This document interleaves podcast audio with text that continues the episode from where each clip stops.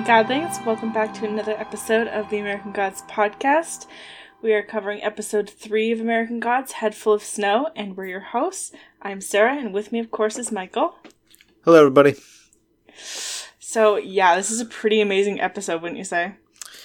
Uh, yeah. This is uh, yet another exemplary uh, episode of American Gods. I. It, I don't know. It, it's hard. To, is it getting better or is it hard to top perfection? I mean, okay, all right. Let me just. Okay, that might be a little bit too much hyperbole, um, but I think through three episodes of the show, we've witnessed, I think, a steady level of quality. Right?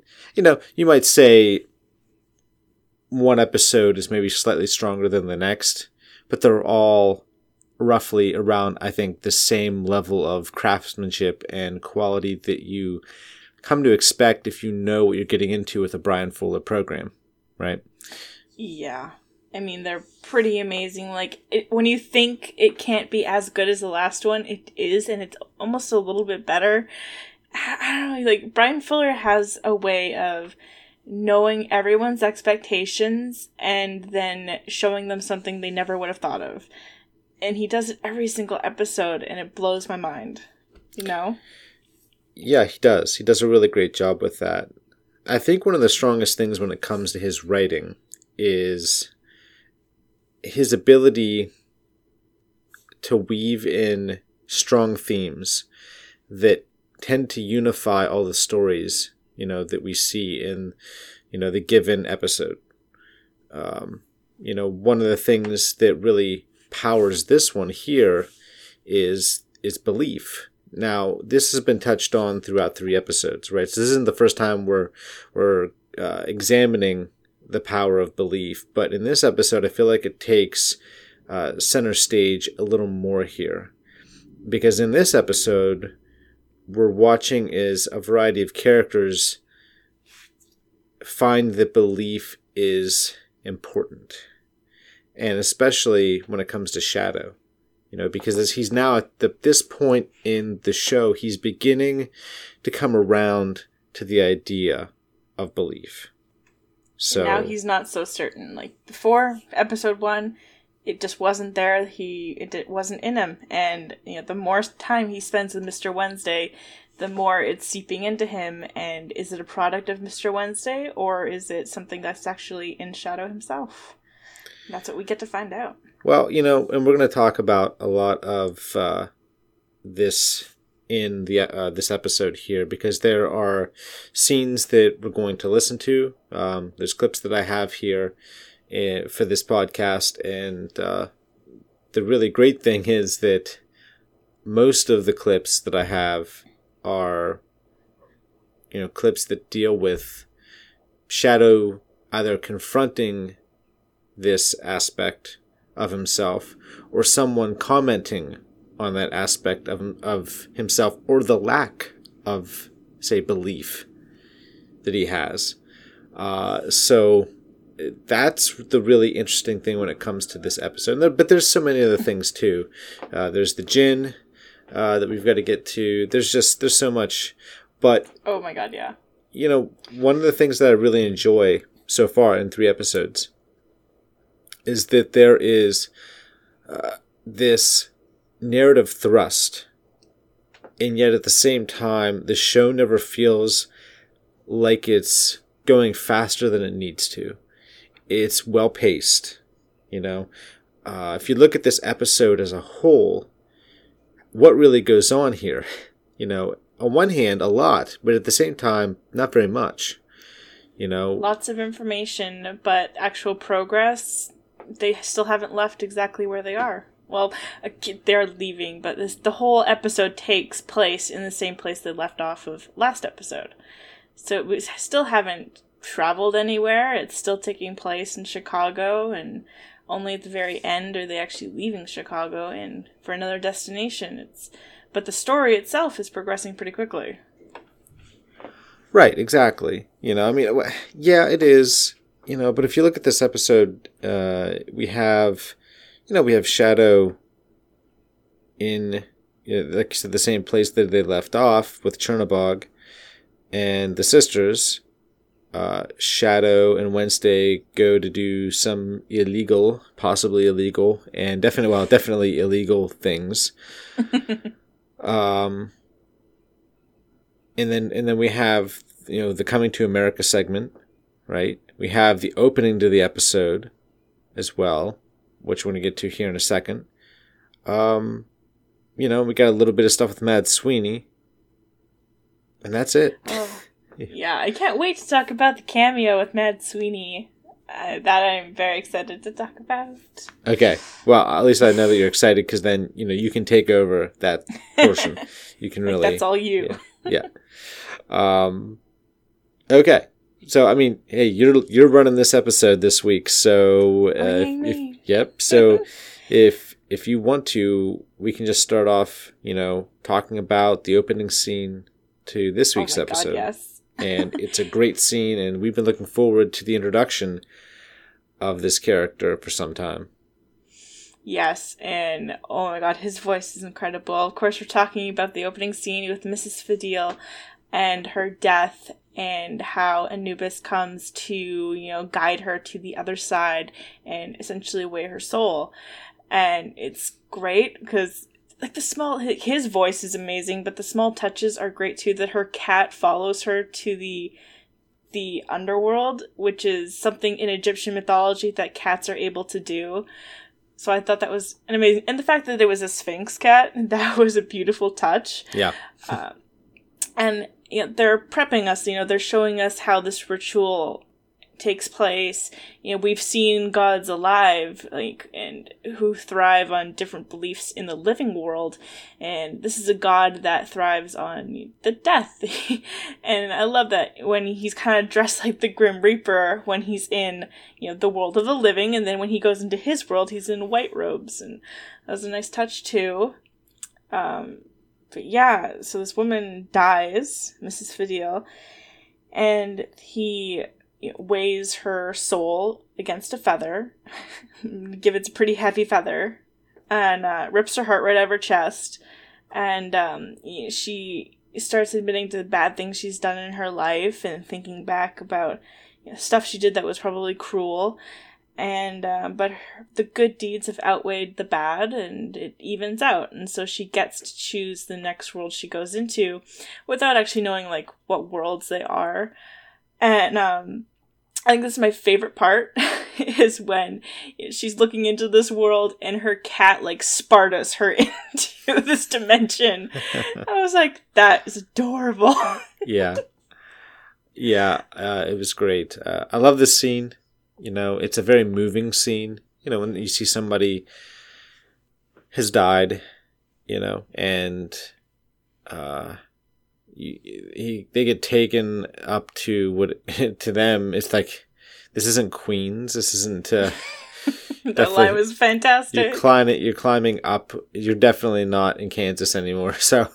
Exactly. You know. I was just about to say like that's the New York version of we're not in Kansas anymore. right. Uh, so this this whole weighing, you know, uh, ceremony there with the heart and the feather, I thought that was well done. I almost wish and it's not like it's a bad in any way. I almost just wish though that for a second, whenever the, he weighed the heart in the feather, as they were kind of teetering back and forth, and she looked concerned. I almost wish like the camera had like zoomed in to her, and we would have seen very quick montage of things that you know happened during her life you know, things that she did, uh, good and bad. Um, you know, almost, almost like, you know, like when they say when you die, your life flashes before your eyes. Yeah, almost, almost kind of like that. It's not a bad thing. And the fact that they didn't include it, I mean, hey, it wasn't in the book, so you know, it's fine. But I mean, so I'm not saying, oh, this is a bad scene because they didn't include this, but I just think that would have been a cool touch if we would have seen a visual representation of, you know, her good and bad things, which are now being weighed against her. Yeah. So. Yeah, it would have been nice to see, especially like, for someone who we're probably never going to see again, we do get a lot of insight into her life. You know, her father was abusive. Um, you know, she doesn't, her kids don't have like the same values she does, and you know, we get quite a bit of info on her life and to see a little bit more that would have been cool as well but i understand you know cut it for other things but yeah i totally agree. It would have been nice to see. Yeah definitely. And then we go back to you know not in a somewhere in america segment we're back to shadow and um he goes uh, at the time he goes up to the roof um, and finds the other Zoria. Yep.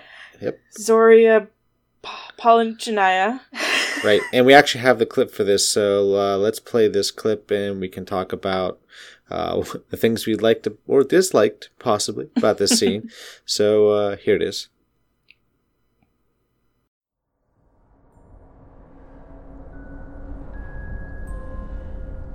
Careful.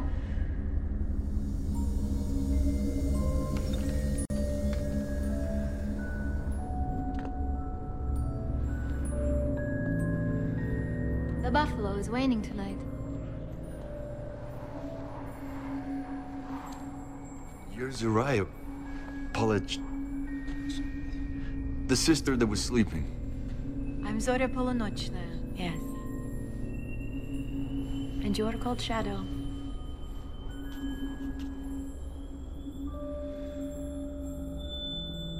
What are you looking at up there? I was looking at that. See? The Big Dipper? Odin's Wain, they call it. And the Great Bear. It is a thing. It's not a god, like a god. It's a bad thing, chained up in those stars. If it escapes, it will eat the whole of everything. So we watch the sky. All day, all night. The three sisters. If he escapes the thing in the stars, the world is over. Like that. And people believe that? A long time ago. You're not cold. Cold doesn't bother me. This time is my time. My sisters, they're of their times. When is your time? Your birthday? Nah, I... I don't want my fortune told. My fortunes are the best. Virgins have the advantage. And now we have something. Oh. No. You have nothing. You believe in nothing, so you have nothing. You are on a path from nothing to everything. You had something recently. You lost it. My... My wife. Not your wife. Did you sell your head to Chernobog? Yeah. You keep giving away your life. You don't much care if you live or die, do you? The world's not what I thought it would be. You'd rather die than live in a world with bears in the sky.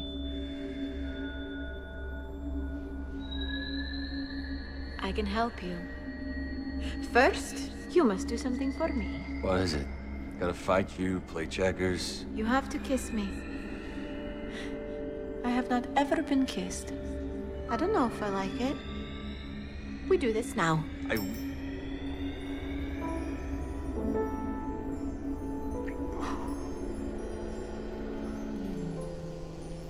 Kissing is disgusting, but but in a nice way, like a blue cheese or brandy.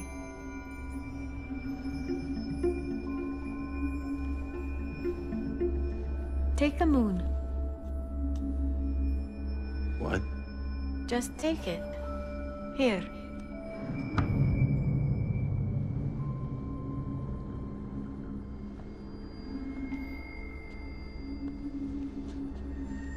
Don't lose this. Don't give it away. You've been given protection once. You had the sun itself. I can give you the moon. It's the daughter, not the father. Now, you wake up. Okay, so what do we think about this? I think one of my favorite lines is kissing is disgusting, but in a nice way, like blue cheese or brandy. That's surprisingly accurate description of uh, kissing. Yeah. You think about the actual act and everything involved, you're like, yeah, when you really think about it, it is kind of disgusting, but, you know, not altogether unpleasant either. So, Yeah, exactly. That was pretty cute, and like Shadow just did not have a choice in anything. He's just like, "Ah, I'm gonna kiss you," and before he can say no, it's just nope. There it is. yeah, I love that line. We kiss now. And boom, it just happens. And it's like, it, you know, she's like, I've never kissed anyone before. And so she just does it. Uh, what did you think of the actress in this scene? Did you like her performance? Uh, I thought she was, personally, I thought she was really great. Uh, she had that right mix of youthfulness and like someone who doesn't get to really talk to a lot of people, probably. hmm So there's like a childlike quality to her, yet mixed with like a world weary uh element, I Wealth guess. of God knowledge. Right, I mean, because she's been around for so long. You know, she is young looking, but she's not young. Yeah. I think the actress Erika Kaar did a really great job, you know, doing the accent, and I'm not sure if that's actually her real accent, so I shouldn't say she's doing an accent, but if she doesn't have an accent, she did a really good job of portraying it. She was a really great actress, very enchanting. Uh, I, it's one of those moments where, you know, I'm live tweeting and this it's one of those scenes where I just forget about it and the whole scene passes by and I'm like shit I didn't actually do anything I have to go back watch it again she was just that captivating and her performance was great I mean it's a small scene but she it's memorable like it's going to be sticking in our mind and she did a really great job I have no complaints about her acting No, there isn't any. Uh, I, I love the look of the scene. Uh, there's definitely a very um, magical quality, uh, as there there should be, because the scene in the book is is very similar. I think in the way that it's painted, and uh, I- very luminous and ethereal Right. You know, you're going on top of a roof and there's a, a girl who is looking through a telescope up at the sky. That in and of itself is not anything weird. Uh, but she's in a robe. Apparently, cold doesn't mean anything to her. and she's talking about this thing up in the sky that if it were to break free, the, the whole world would be you know, destroyed in a, a blink of an eye. So, a lot of info for Shadow to take in all at once, uh, especially when she just goes a mile a minute. Um, yeah, it was a fantastic scene, and uh, I love the little teddy bear on her telescope. That was adorable. yeah. it was a cute little touch. Um, It reinforces And- the childlike aspect, It's seemingly childlike Exactly. aspect to her character. Yeah, and it's um also just a subtle slip in about, you know, you had protection once you had the sun and you gave it away.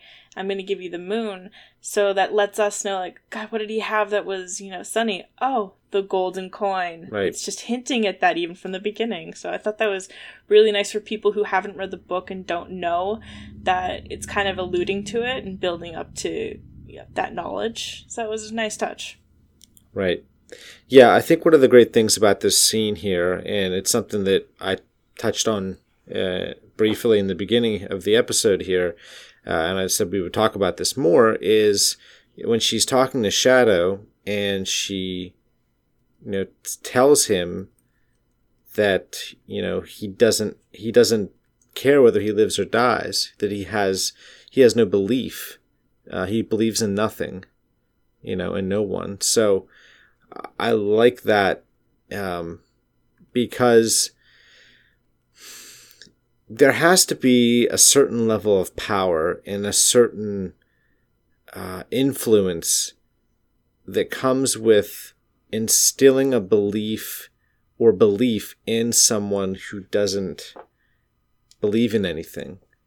You know, like if you can do that, what power does that hold? You know, and so you, I feel like you know she along with Wednesday are kind of softening Shadow up a little bit here, because yeah. eventually he's going to have to come to believe in something, and the moment that happens, that's going to carry a lot of weight.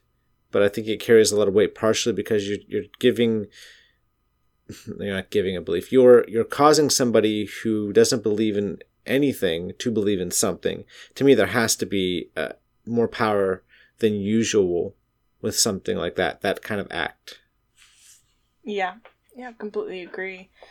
Um, so Shadow, after this, after the scene, he awakens. So he thinks it's a dream. Oh, I should mention, you know, he plucks the moon from the sky, or she plucks the moon from the sky and gives it to him, and it's a silver dollar. And when he wakens, he still has that in his pocket. But the whole night has given him a bit of, you know, insight and courage and gusto to go up to Chernobog and uh, kind of play against his um, smarts and you know, play to his vulnerabilities and make him play another game with him and uh, just kind of plays on the like oh you're old and you know what you haven't you know actually worked at your craft for 30 years and really playing into you know you're an old man you're withering away to nothing kind of thing very smartly and actually ends up winning the game of checkers. Uh, so Chernobog gets one blow to his head but he has to fight for uh, uh, Mr. Wednesday and while this is all happening, Mr. Wednesday is out walking with Zoria, and this might be another favorite scene of mine because this is adorable, right? yeah, um, in the book, you know, Wednesday has the Wednesday charm, and he kind of flirts with everybody. And, and so you're never really sure how much he likes or cares, you know, about anybody in particular you know, and with with Wednesday in the books, he often goes for, you know, the often very very young, uh, you know, girls. Um, but in this scene, we see that look, there's a history between these two. Obviously, they they've known each other for a long, long time, and there's a a friendship and an intimacy. Um, I imagine that they've been together before. At least I'm, I assume as much. I wouldn't doubt it. Um, but you know, you see the the body language. It, it's kind of supercharged, and they kiss. So I mean, there you go. You know. Yeah. Um, but you know, worlds are Ian McShane and Cloris Leachman kiss. It's pretty pretty awesome. right, but I love the scene with the rain falling, and it's like in slow motion and like she's looking around in wonder. Um, when you can make somebody who's been around as long as her have that look on her face, I think that's pretty powerful stuff. Yeah, and I think it's both of them can feel the change in the atmosphere, and Mr. Wednesday definitely knows what's happening with Shadow, but Zoria can now feel it too. Uh, and he even says, like on Taste on the Rain, it's war. Now he has like the hammer, so war is on. which I think was just great. I mean, to have those kind of parallel to each other, love it. Yeah. You know, and, and she tells him his fortune. I mean, she says, look, they'll kill you this time. You know, and, and if you don't, if you don't know what they're talking about, because you say you haven't read the book, you know, this isn't going to mean a whole lot to you at the moment, but it, you know, it may in time, uh, it, or it may not mean anything because, you know, predictions don't always come true. Nothing is 100%. We don't always, you know, see these things come to uh, actually happen. So, uh, but I like his. I don't know. I guess I just I just like how he treats her. You know, gone. I think for a moment is that. You know, twinkle in his eye of mischief you uh-huh. know, it's more about you know he he's more honest with her I think in this scene than he's been with anybody combined, anybody else combined.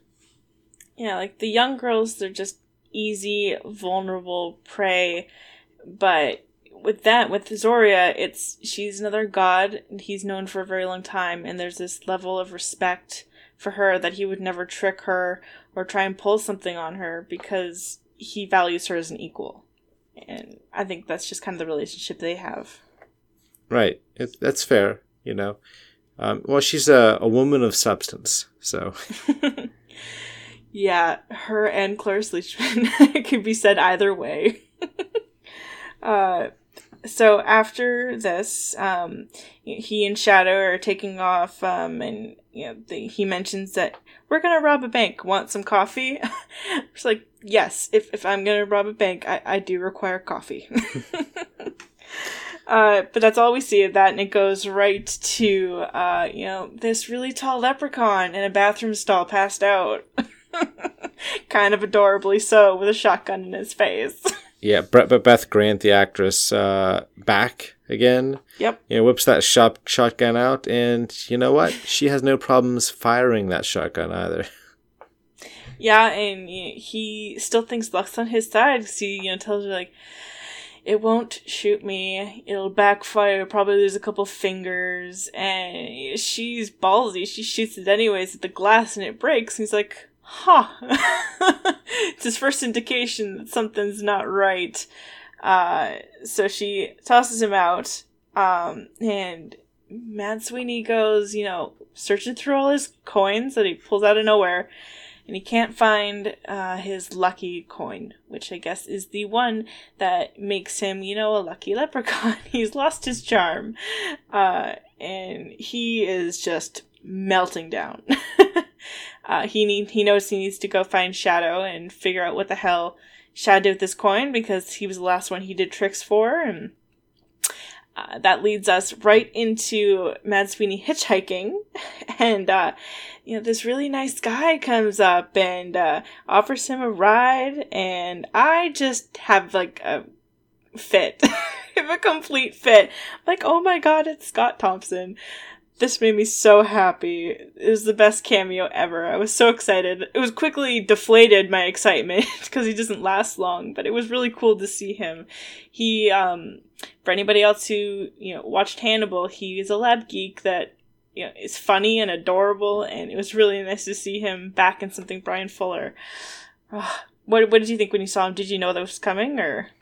I didn't know it was coming, you know, but I was uh, really surprised to find him there but pleasantly surprised because he's one of those actors who, if you see him, you immediately recognize him as somebody that you've seen before. You know, you see actors like this all the time where they're not people you recognize by name, but you're just like, oh, I've seen that person in so many things. You know, bit parts yeah. here, a bit part here, a bit part there, supporting role here, um, whatever. And they just happen to work a lot and because you know maybe their their work is mostly like one-off episodes and small roles in movies and stuff you know they happen to just do a lot of projects each year. So you end up seeing them in two or three things every year.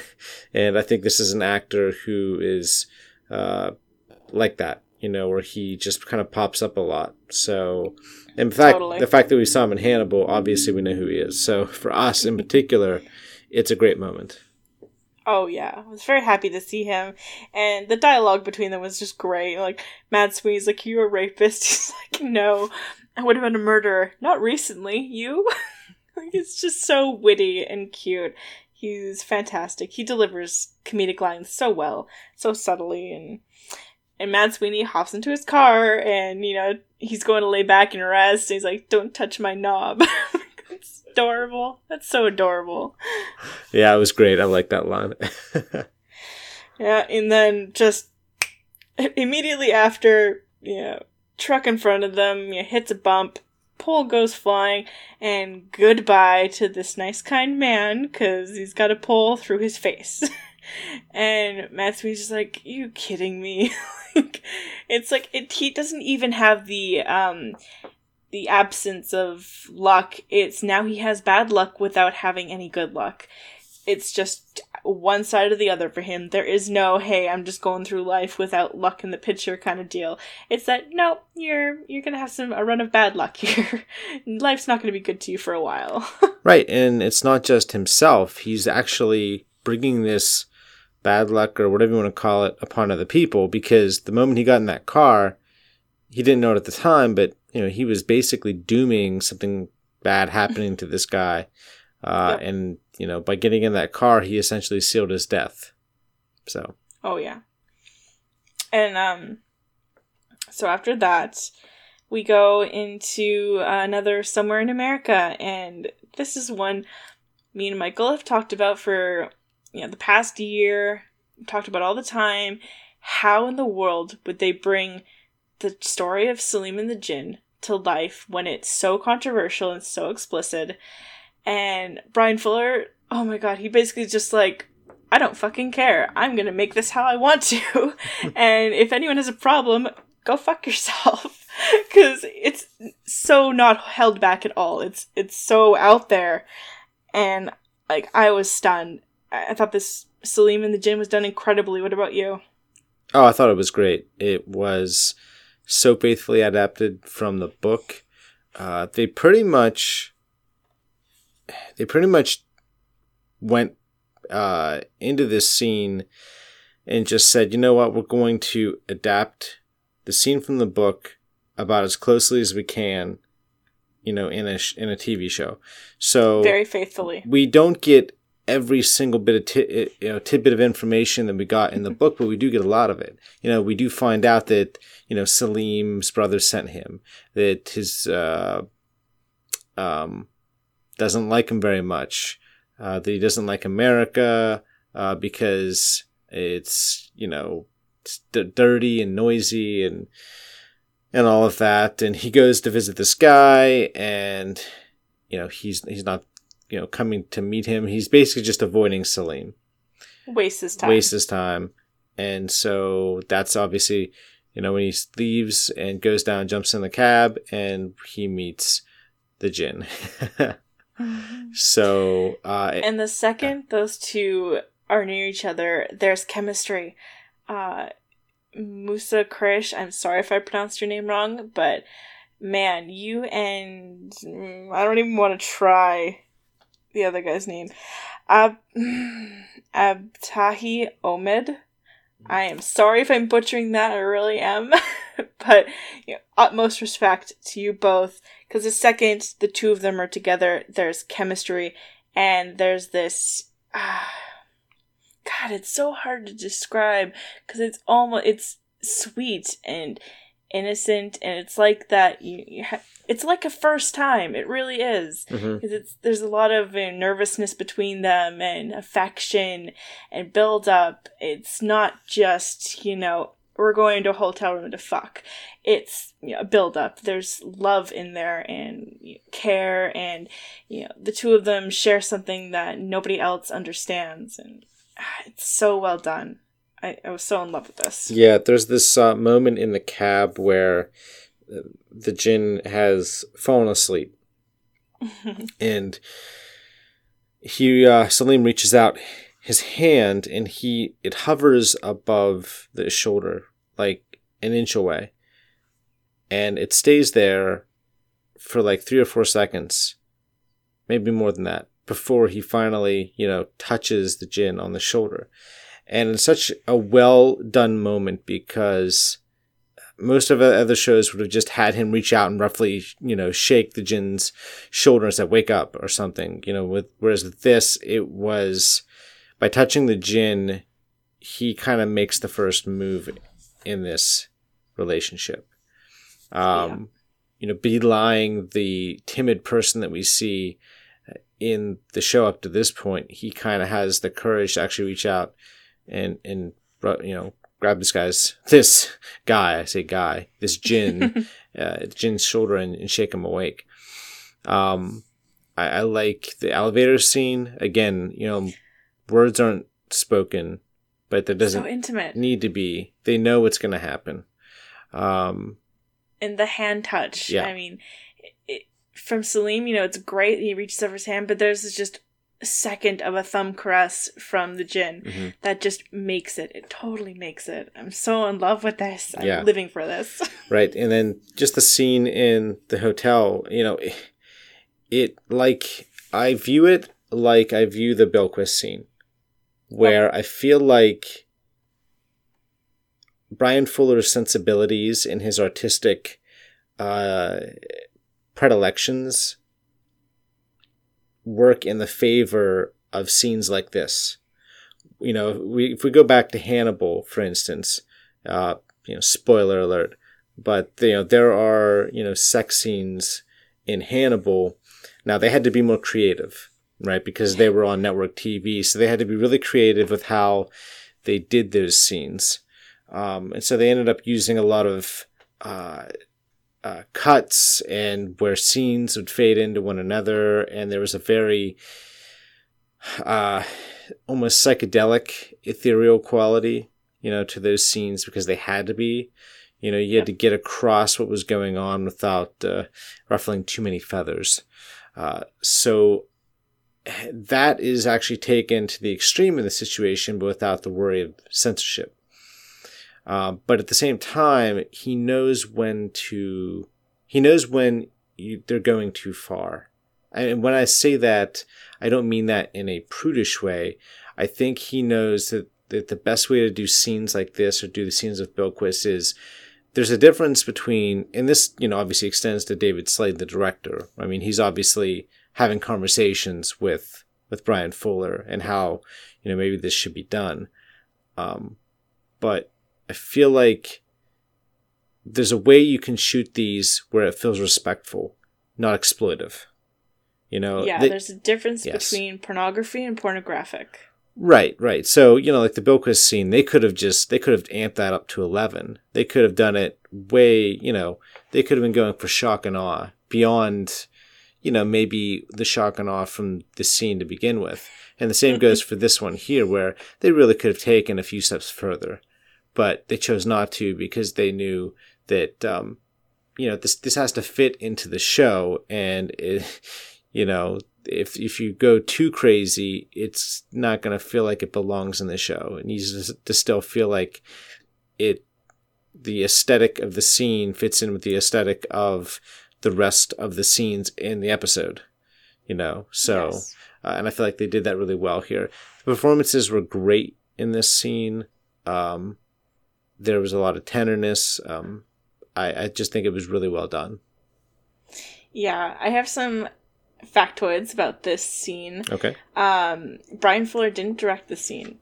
So originally, this originally what was done wasn't what aired, because Bryan Fuller's comments were after watching the scene were, unless this guy is a candy cane for a dick, those positions aren't gonna work. We have to reshoot it because everybody else is straight. Bryan Fuller's the only gay man working uh, on this, and he's the one that didn't wasn't taking part in this scene and directing it, which I find kind of funny.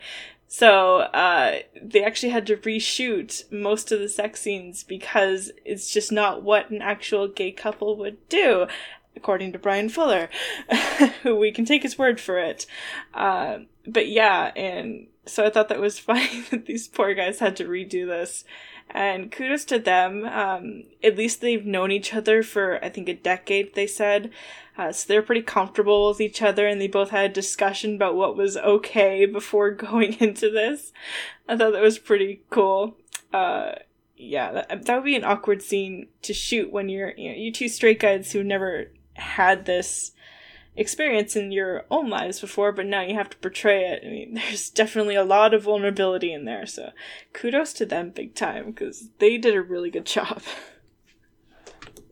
Yeah, I mean that's definitely true because you don't know. I mean, you're professional actors, but you know you're still people, and it's still nerve wracking and and just scary, you know. And obviously, it's not something that some cultures see uh, in a very positive light, right? So it you can get beheaded for this in some cultures. Right, exactly. So, you know, it's a scary thing. Um, all the more so for certain cultures. So it it's incredibly courageous on a completely different level as well. So, but it's good that they, you know, had this this, you know, decade long relationship as friends, uh, that they felt comfortable enough that they could do this scene, do it justice, and everything was, you know, okay, you know. Yeah. Yeah, and um yeah, they did a really great job. Uh and there's been a lot of debate over, you know, what happens at the end. And there's been a lot of debate about that in the book as well because it's kind of left up to interpretation, you know. Did they pull a Freaky Friday and switch bodies? You know, did the Jinn's powers just transfer to Salim? And I've always looked at it like this. If you know, Neil Gaiman made a point of describing this is like the most graphic part of the scene, but the taste of the Jinn semen. You know, it was fiery and burned Salim's throat, and it's shown here in the TV how it's going through his body. Um, and I kind of take it that it's in the artistic fashion of, you know, it's kind of taking over him right up to his eyes, and it's the transference of power. And, you know, the Jinn says he isn't a genie, which is true, but in this world, it's based on the predication that we keep gods alive through belief. And what do Americans believe in? A fucking genie who lives in a lamp. Now, does the taxi not look a little bit like a golden lamp?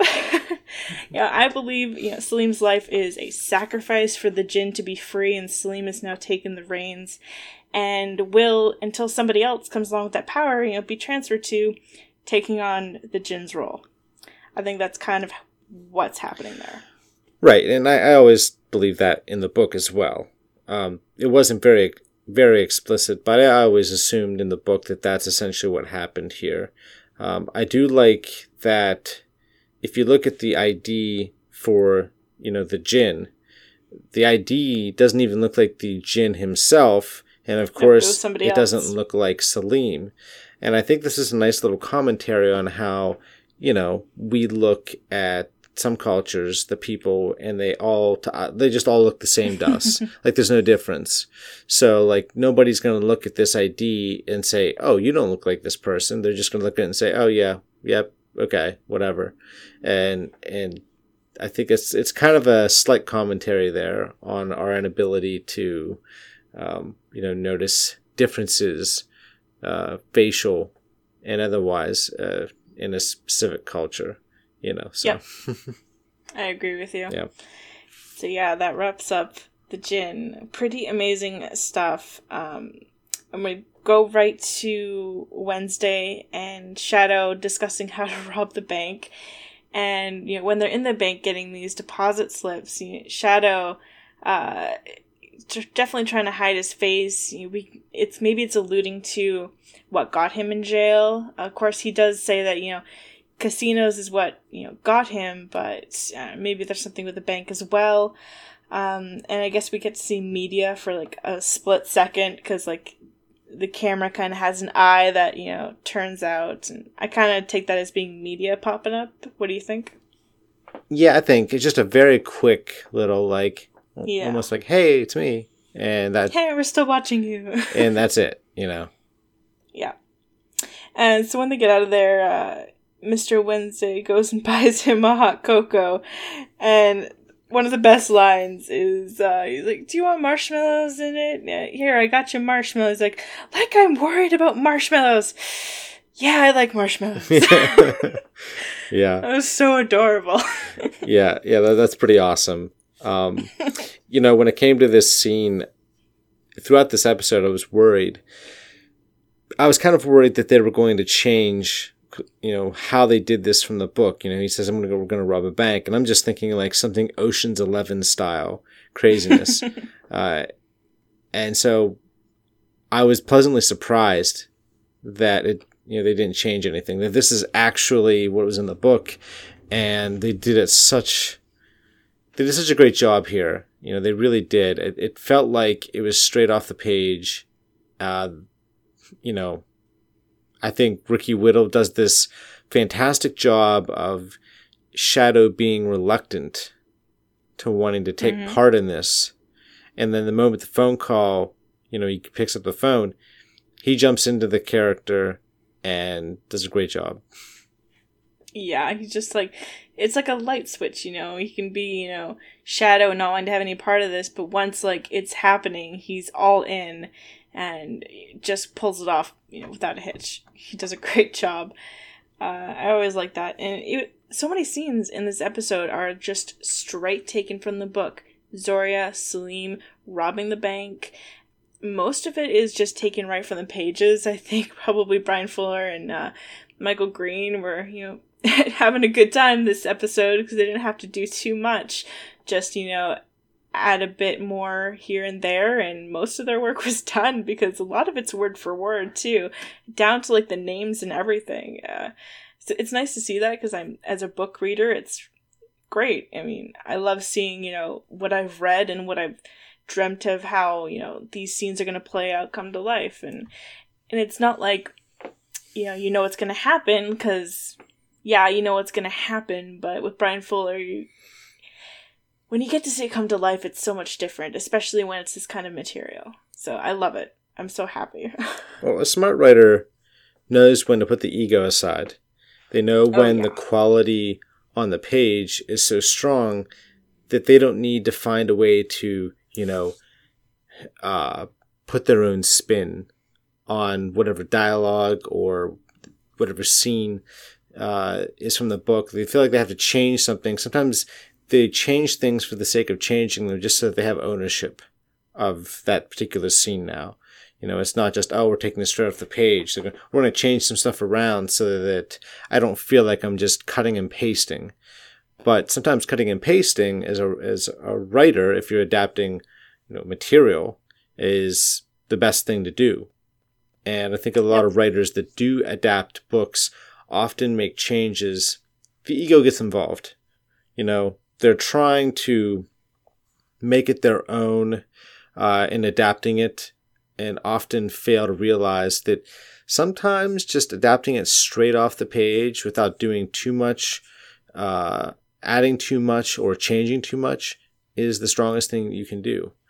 Uh, for the movie or TV show that you're creating. So, or you're writing the script for at the very least. So, I feel like they know when to add more or to take a little bit away and when to just say, yep, hey, it was in the book like this, and guess what? It's going to be on the show like this. End of story. Yeah, Bryan Fuller is great at knowing, like, especially with Neil Gaiman, when you have material that's already perfect and it's enough to just be able to, you know, say, hey, Neil, this is your baby. I just want to put it onto TV and it's all you. I just want people to be able to see what I see. And I think that's exactly who Bryan Fuller is. He's, first of all, a fan who just wants other fans to be able to see what he can see and create magic. And he totally does. Like, everything he does is perfection. And he needs to be able to be in charge of all adaptations ever. Yeah. Because he's the master of them. uh, yeah. Uh, there's this scene here after you know we get past the the robbery and so they go um, to well they're sitting in this chair and they're talking they're getting photocopies made. And they're, mm-hmm. talking about um, the different jesuses. Oh yes which at the, you know, there's there's the black jesus there's the mexican jesus there's the white jesuit jesus. They look there's not there's a lot of need for jesus you know around the country. So um, you know i think it's really like a a nice little um, you know again like a nice little commentary on on how powerful belief and the need to believe is for some people and how powerful that is in their lives. And so i think you know again he's making a point. He's trying to lead shadow down a certain path to where shadow can stop thinking that certain things are crazy and just accept that sometimes things happen in this world that you can't uh, control and you can't explain. Yeah, and yeah, just trying to bring back you know the imagination because when life meets imagination, crazy shit happens, and that's what Shadow's missing is that imagination part, that you know that belief and you know, just that spark of something not of this world, and that's what he's missing, and that's what Mister Wednesday is going to bring back in him. right. Right. So, you know, he has Shadow. He keeps telling Shadow eh, within the last like 10 minutes before this scene happens, you know, to think of snow, think of snow. I see there's clouds over there. I need those clouds to be here. I need you to think of snow and nothing else. And so Shadow kind of drifts off a little bit here.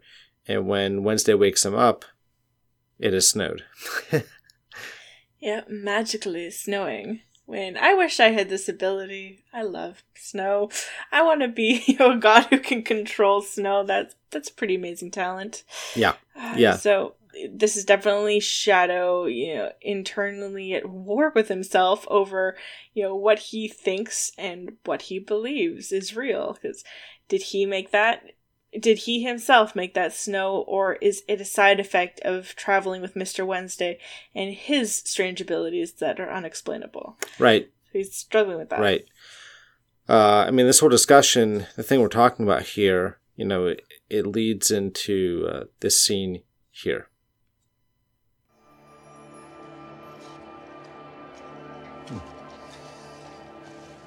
I love this place.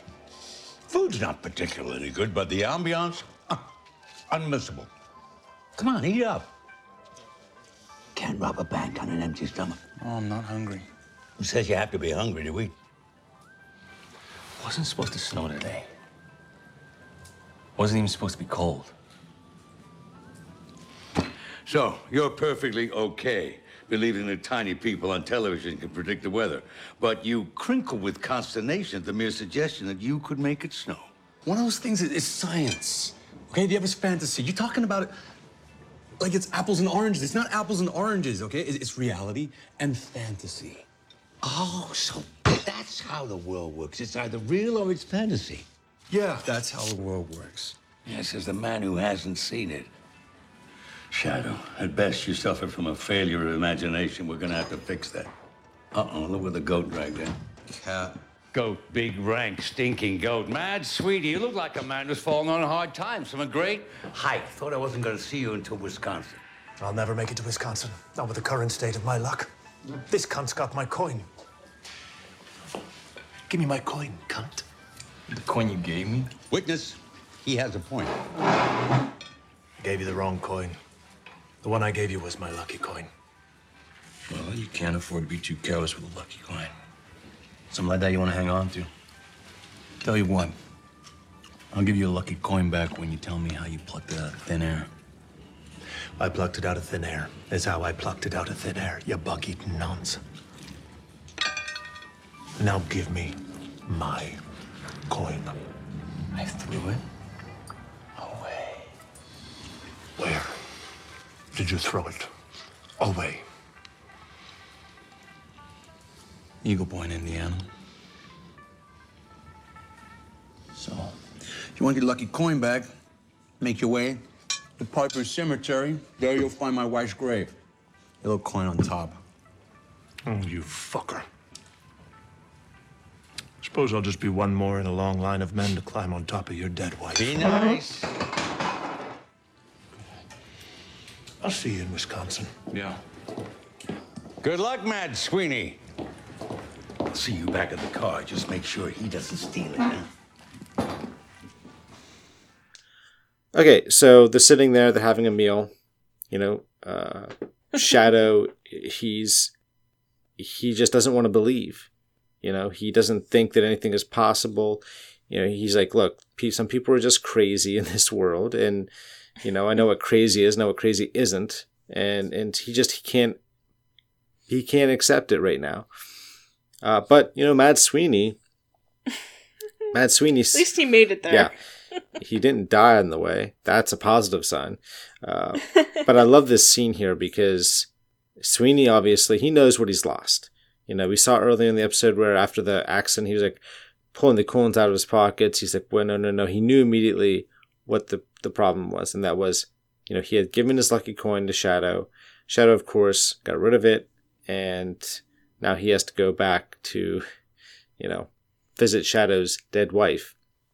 Apparently, he's going to be Yeah. the la- the the latest in a long line of men who've done just that. God, he has got a mouth on him, and it was a great line. I was like, oh, Shadow's gonna like fork you or something, like that, or I guess chopstick you because they're eating Chinese food. but you're pushing your luck that you don't have, buddy. like, but it was a real good line, and I just love Pablo Schreiber as Mad Sweeney. He's perfect. Everything he does. oh, he is. He's great. He has that perfect stare, the physicality yep. of the role, the body language. Uh, he he embodies that kind of half crazy, uh, half sadistic, half charming. I guess third sadistic, third charming, you know, guy, uh, leprechaun. Uh, he he could probably charm people if he wants to, but most of the time he doesn't care to. But no. he's just he's got this physicality which is perfect for the role because Mad Sweeney's a physical specimen in the book. Yeah, seven foot tall leprechaun definitely uh, someone who's eye catching.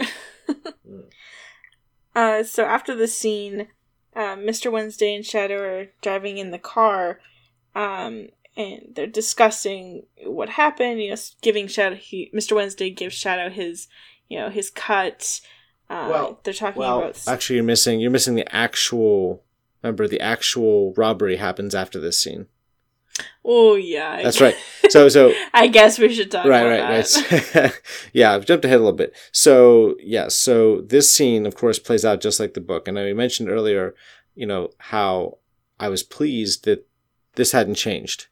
You know, they didn't come up with some kind of crazy new, you know, updated version of this kind of heist or con that that uh, Shadow and Wednesday pull. So something else right from the pages. Right, ripped right from the pages. So again, you know, Shadow is told, you know, stand at this this phone uh, booth. Um, that he's going to get a call.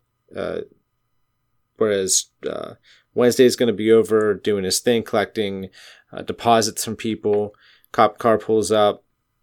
You know, they're obviously. Shadow starts freaking out. Right, because he thinks that's it. We're done. Um, but you know, obviously Wednesday is well practiced in. He knows what he's doing, so he's very smooth. You know, he hands the business card to the cop. Cop calls the number, and of course, Shadow, in a display of dexterity that I didn't think he had, if I hadn't read the book at least, um, you know, manages to jump into this role that he's supposed to. He calls himself, uh, was it Andy Haddock? Andy Haddock. Andy yeah. Haddock. And uh, from the moment he says his name, he calms down. He gets into character, just like he does in the book. And I think Ricky Whittle did a great job here of kind of blending this guy who's terrified like 10 seconds ago. Now he's in character and he's doing what he's got to do. He's saying the words he has to say, and it's working out perfectly. And yes, they both walk away with a nice bit of loot shall we say. Yeah, more than a bit of just, you know, Mr. Wednesday's magical abilities seem to be wearing off on Shadow because all of that came to him rather quickly, and you gotta think that might be another product of his association with Mr. Wednesday. Or perhaps this is a gift he's always had and that got him in trouble in the first place. We don't know yet. Yeah. Yeah, I don't know, but I, I do like the scene and I like how, you know, it plays out. I think it's just well done.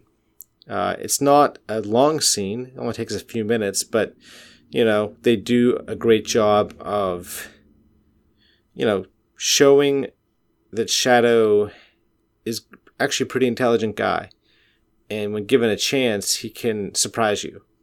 And so yeah. I think that's kind of the point of this scene is to show us that you know Shadow is a pretty smart guy, and he can do what he can do what needs to be done when it's required. So you know, like that. Exactly. Uh, which then, of course, leads us into this next scene here. Um, they're driving down the road. They almost hit a wolf who's standing in the middle of the road. Pretty wolf. Yeah. And the wolf kind of looks at them, uh, looks at Wednesday. Wednesday kind of chuckles, and the wolf turns around, kind of, you know, runs away. And instead of like stopping on the gas and get moving again, right? When Wednesday is, is sitting there and Shadow just says, "Did you know? Did I make snow?" And uh, yeah, so that's a question. It's an important one. So listen to this scene and we'll talk about it. Huh? Did I make snow? Did you make snow?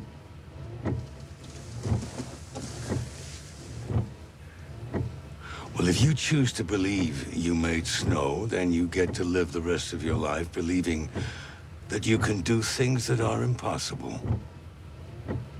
Or you can believe it's a delusion. No, see, the delusions feel real, okay? That's why it's a delusion. None of this feels real. It feels like a dream. What a beautiful, beautiful thing to be able to dream when you're not asleep. I, I've crossed enough paths to know that one in four people are rock stupid. Even the smart ones have got some kind of delusion they believe in, whether it's gods or ghosts. Do you believe in love? Yeah, I believe the shit out of love. Did you always? Not before Laura.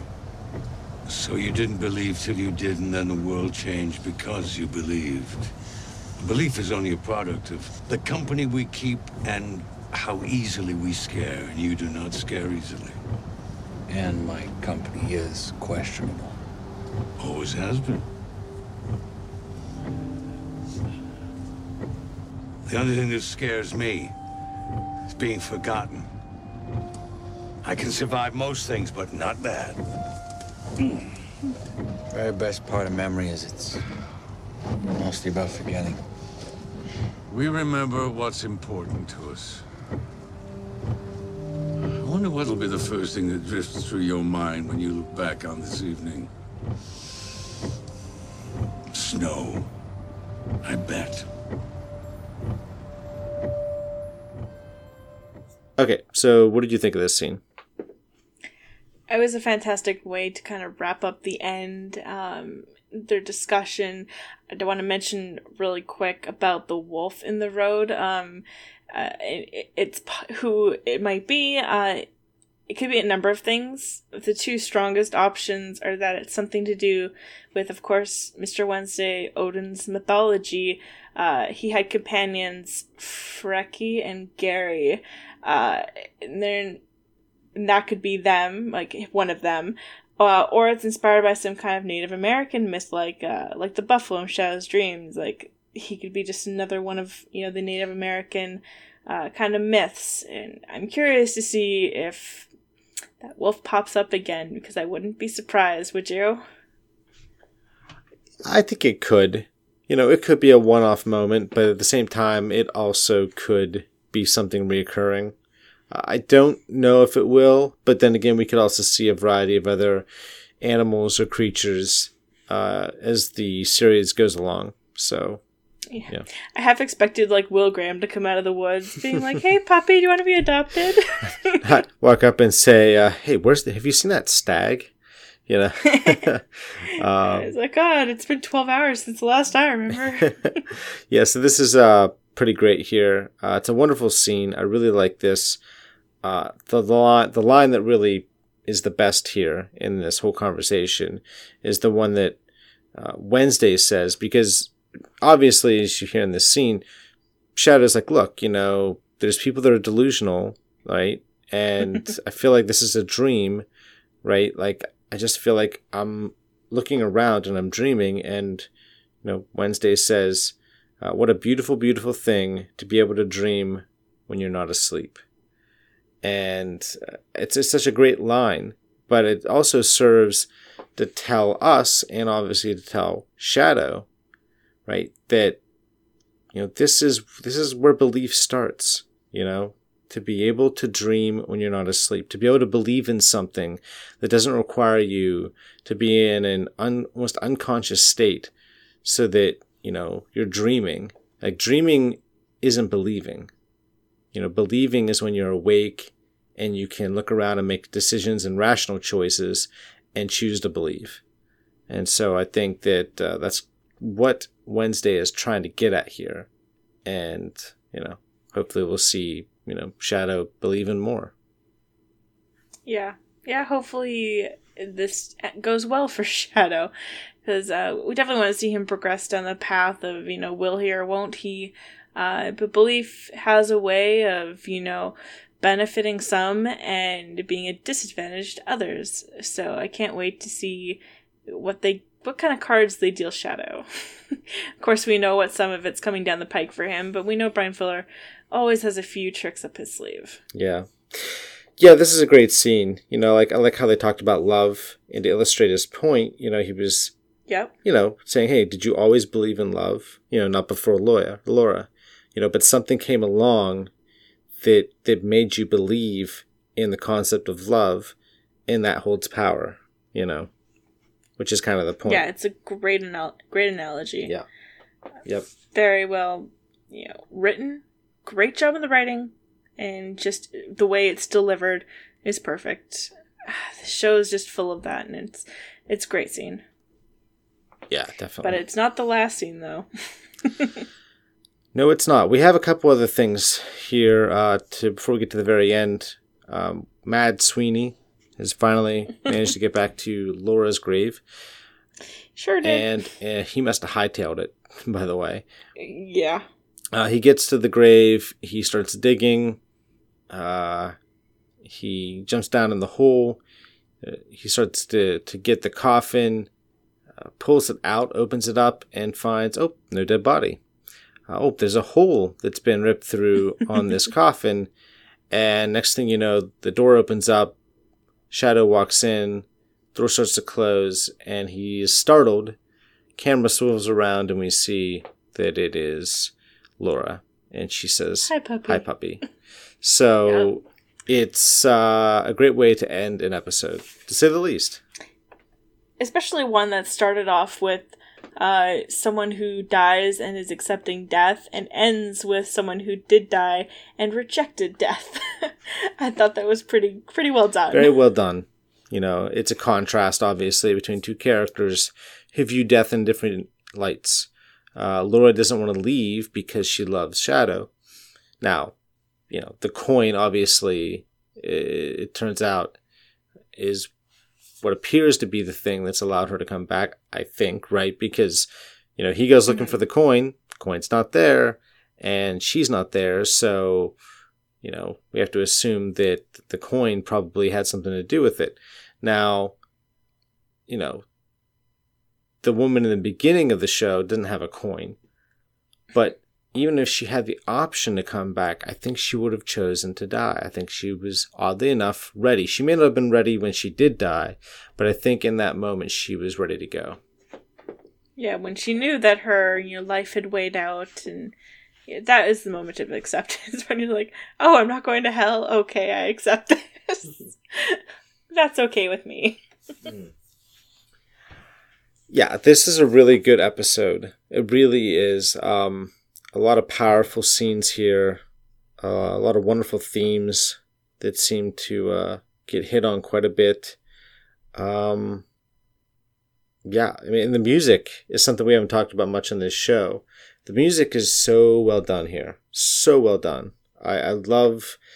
There are a lot of moments where it's very uh, held back, you know, very subtle, just underneath the scene. And are other scenes where they really kind of push the music more, but it always seems to serve the scene, not serve the music.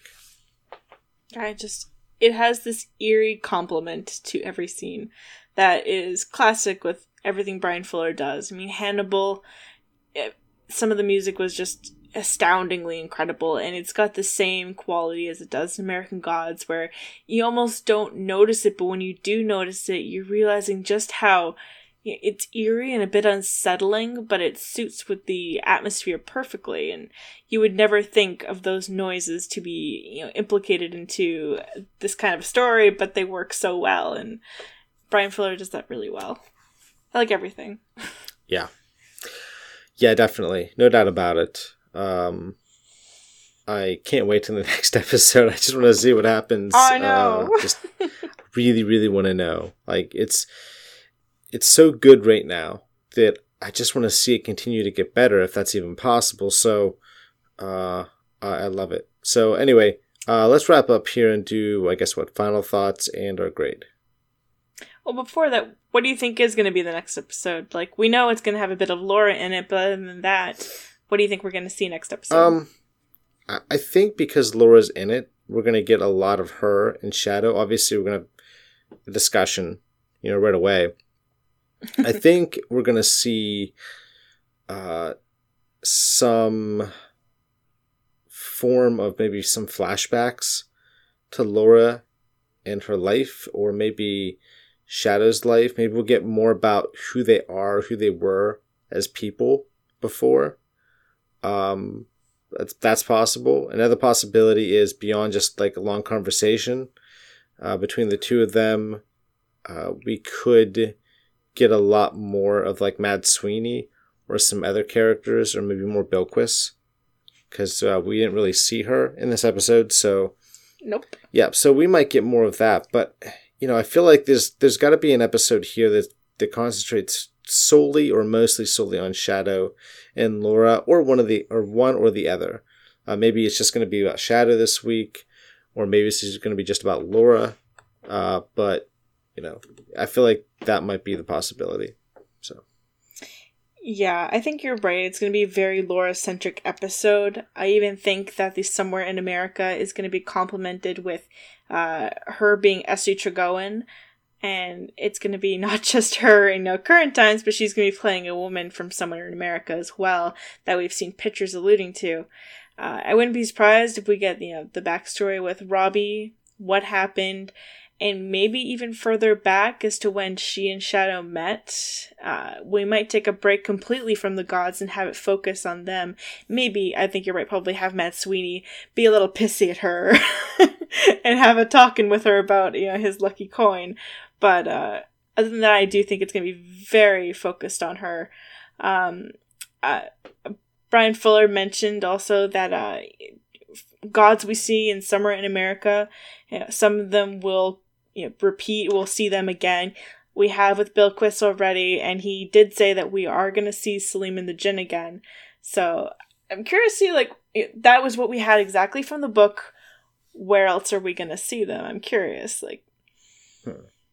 who knows what's going to happen? Maybe they'll be, you know, in the end all kind of deal, but I don't know. I'm curious to see what they do there. Oh yeah, definitely. Um, I think there's you know obviously a lot of possibilities for next week, but I think those are probably the likely ones. So yeah, um, I'm just excited to see the next episode. I just want to get to it. That's really what all I want to do is sit and watch the next episode of American Gods. So Sunday has to be Care Festa. yeah, well that means that I'd be back on my work week. So Bit of a trade off. yeah, but it's worth it. It's worth it. All right, so uh, I'm gonna give my grade and my my review. Uh, well, my, my my final thoughts here. So my final thoughts are that the quality in this episode is particularly high. Uh, I think the the show has managed to uh, stay or exceed a certain level of quality since the pilot. Uh, I feel like uh, each episode is tackling certain topics and themes that they want to target, but they all mingle and intertwine together anyway. Uh, I think it makes for a very compelling show and a lot of you know wonderful, uh, subtle things going on beneath the surface. Uh, I love the, the the Jinn coming to America storyline this week. I was really looking forward to that. We know that. Um, I love the the uh, Zorya Polunochnaya um, scene up on the rooftop. I really like that. I love the, the way the actress really embodied that character. Uh, I like the the heist at the end. You know, I love how that was that was done. Very well shot, very slick. Uh, didn't take up too much time because it's not a really really important scene, but you know it was in the book and people love it, so you know they wanted to make sure they did it justice. So you know what, for me, for the quality of the writing, for the restraint from the writers to know when to just take things off the page and paste them on the script, I'm going to give this a solid A. Fair enough. Um, yeah, this is. Yeah, I think I'm gonna say this every episode. This is now my favorite episode, but seriously, they just keep getting better when you don't think it's possible for them to get better. But I mean, it has just this incredibleness to them each episode. And by far, my favorite part is, of course, Selima and the Jinn. And yeah, that's something that to see on TV, not just, you know, a gay couple, uh, you see lots of times, you know, women and women gay couples, but seeing man and man, and also getting to see the act and it's beyond that is you're it's with a god and it's elevated to this level of you know, it's got intimacy and tenderness and power.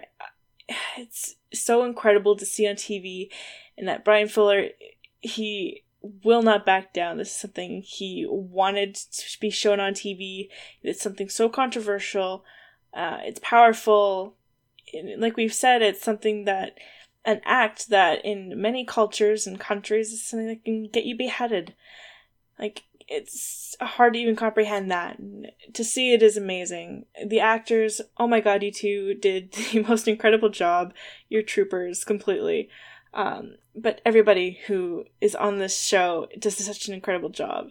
Um, Zorya was amazing. Young Zorya, uh, Paula loved her loved her so much and her lines are great um mad sweeney i'm so glad we get to see more of him because pablo schreiber just does an amazing job and uh, yeah everyone's fantastic like i can't say any there's no beef with this episode there's not going to be any beef with any episode but god this episode was good i i can't not give it an a plus it's an a plus for me okay i'm sure it's always going to be an a plus for me well Maybe you never know. Yeah, you never know.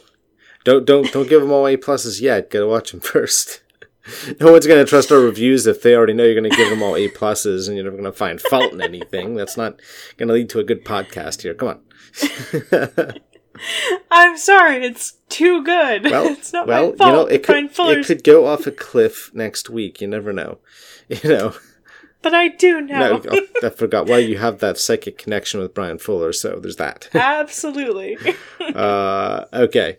Uh, so, Sarah, uh, you know, how can they reach us on the podcast? How can they, you know, send in feedback, emails if they want to, you know, give us their opinion on the latest episode or any of the past episodes, or just, you know, tell us what they think about how the podcast is and how we're doing and, or how we can improve, you know, whatever. Uh, how can they do that? Yeah, absolutely. Um, anybody who wants to send in feedback or you know, just bring up a topic of discussion that you want to discuss further about the show, we love to talk to fans of American Gods. Uh, anybody who wants to say anything about American Gods, we're happy to listen to it and you know have a discussion. Uh, you can do so. You can send in feedback or voicemails to American Gods Podcast at gmail.com. Uh, if you want to tweet at us, it's at American Gods Pod. Uh, we're also on Patreon, patreon.com forward slash freaking, yes, freaking geeks. I always have to add the meter or not, but no, it's just freaking geeks. And uh, if you want to check out the podcast on iTunes, leave us a rating and a review. That would be amazing because it gets us noticed. And you know, the more people that notice, the more people that get to listen and discuss about American Gods. And who doesn't love that? So, yeah, absolutely. Send us feedback our way. We love that. All right, everybody. It looks like that's it for this week's uh, episode. So next week, another episode, of course. Uh, it's pretty much every week until the end of the season. Uh, as we get closer to the end of the season, we're going to uh, discuss where the American Gods podcast is going to be going moving forward as we get towards the end. Obviously, once we get to the finale, uh, we're going to have some time before you know the show is back on the air. So uh, we're going to talk a little bit about our plans moving forward uh, until next season. So uh, just stay aware that that will be coming down the pike. Uh, but until mm-hmm. then, until the next episode, have a good one, and we'll see you in the next podcast. Night, Godlings.